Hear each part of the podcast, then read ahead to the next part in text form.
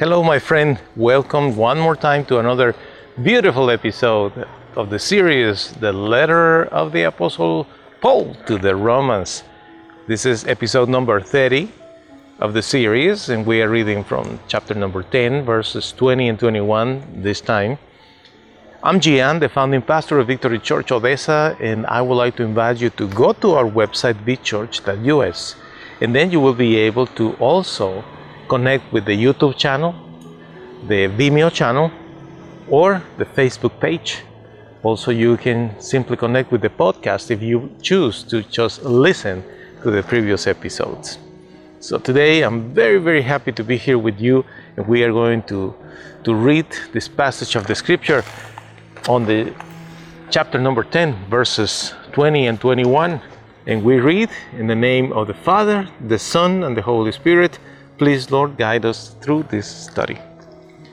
Then Isaiah is bold enough to say this for God The people who were not looking for me, they are the ones who found me. I made myself known to those who did not ask for me. But about the people of Israel, God says, All day long I stood ready to accept those people, but they are stubborn and refuse to obey me. Whew. This particular section, previous episode, and now this section really surprises me. surprises me for one reason. Reminds me, me, reminds my reminds me myself in, some aspects, you know. And forgive me that I'm going to use it uh, as a personal venting moment, but honestly, I think it talks it talks a, a lot about me and my personal experience looking for God. The first thing is that. Uh, you know, truly, I was searching for God. Since I was little, I wanted to find God. I wanted to understand who was, who God was, and all that. And uh, so, yeah, I found Him. I, I found the Lord. Uh, but on the other hand, then I started to see the commandments and what is what He was expecting of me, and I didn't like it. As a teenager, I said to myself, this is not for me. This is for old people. I don't want to do this. So I was stubborn and I said, No, I don't want to do it. I refuse to obey the Lord.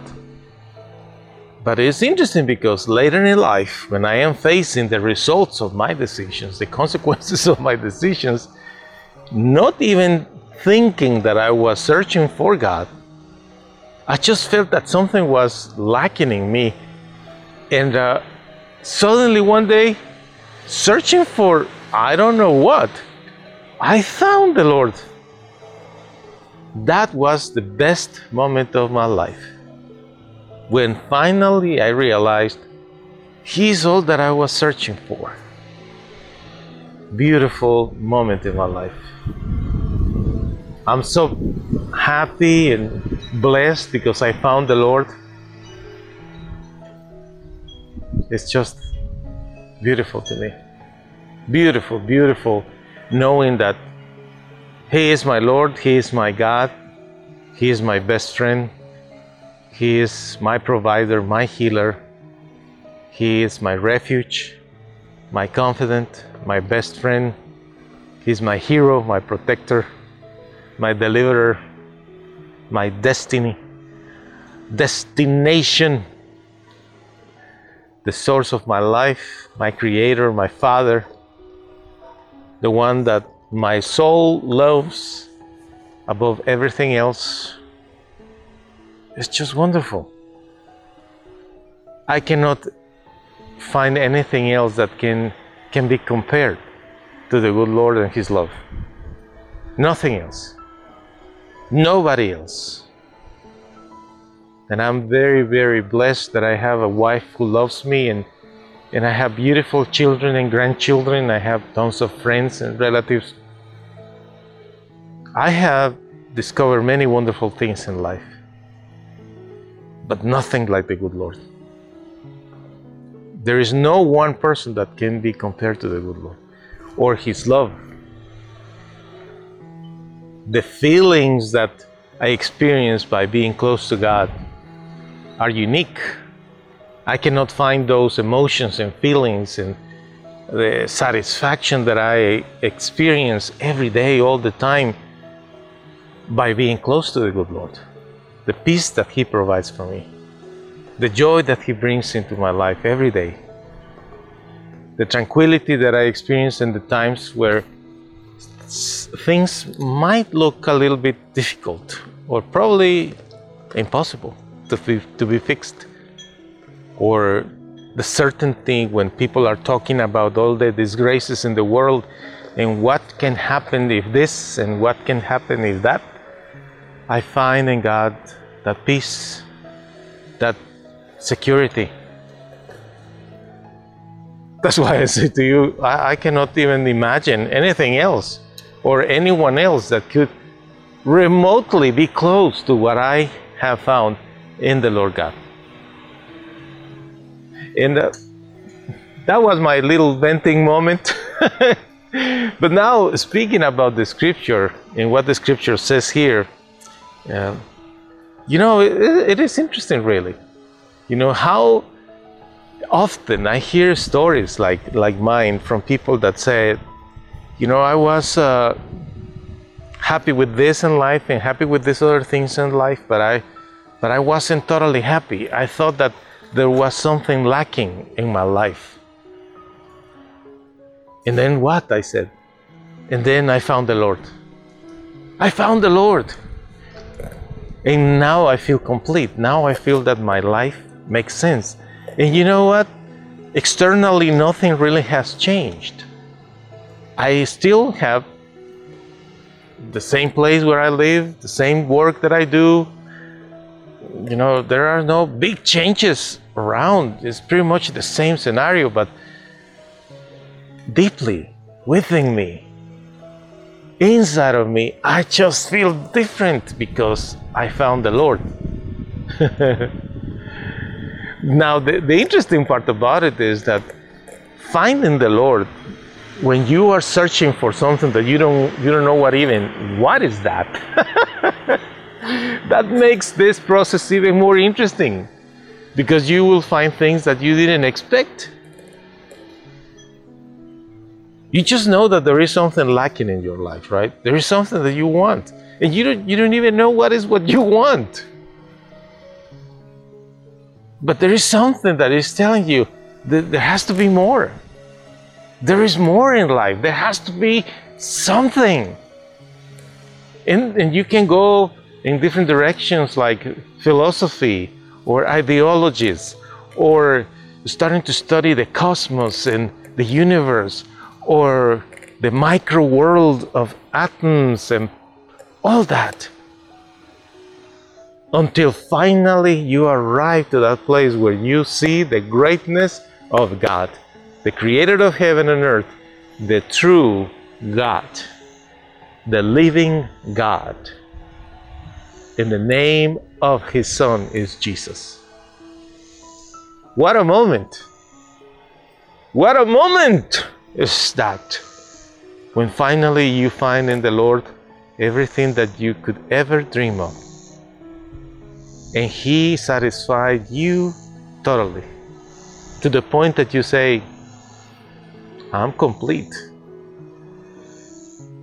On the other hand, you have all these people that they already know who the Lord is. they already know what the Lord wants and expects from them, but they don't want to do it. They refuse to do what the Lord is asking because they think that something is not right in the picture. How come He can ask me to love Him with all of my heart and all of my soul and all of my strength? How can he ask me such a thing? I cannot do this. How can he ask me to love everybody else like I love myself? What that supposed to mean? how, how can he ask me to be faithful to my spouse? How can he ask me to do not lust? How can he ask me to do not steal, to do not covet, to honor my parents? Many people already know the Lord, but they just refuse to obey His words. And that is sad when you think about it because that means just one thing. They really have not really received the revelation of the greatness of God. Because when you receive that revelation, the greatness of God, who He really is, and everything that He offers, not just for now, but for the future. And not just for your future, but the future of your generations after generations after generations. And not just for what we can see, but what we can we can't even imagine exists out there. You are overwhelmed and you say, and he is my father? And he loves me? And he wants me to be close with him? Wow! That's amazing! He is my number one now. He is my number one religion could be tricky for many people and i say this to everybody we can be mistaken about many things we can even be wrong about certain things, about doctrine or theology or biblical ideas. Well, after all, we are humans, right? There is a margin of error. But at least we need to be honest and believe with all of our heart what we believe, not having any doubts. And that is the beauty of the gospel of our Lord Jesus Christ that in Him we don't have any doubts about His love. We don't have any doubts about who He is. We don't have any doubts about the future because His promises are always yes and amen. Amen. You tell me if it is not a blessing to find God, the Lord Almighty, understanding that no matter what kind of life we had in the past, He loves us enough to save us through His Son Jesus. That's the most beautiful truth that we could ever hear in our lives. Embrace the love of God, my friend. Receive the forgiveness of your sins in the name of Jesus. And be happy that you have found God.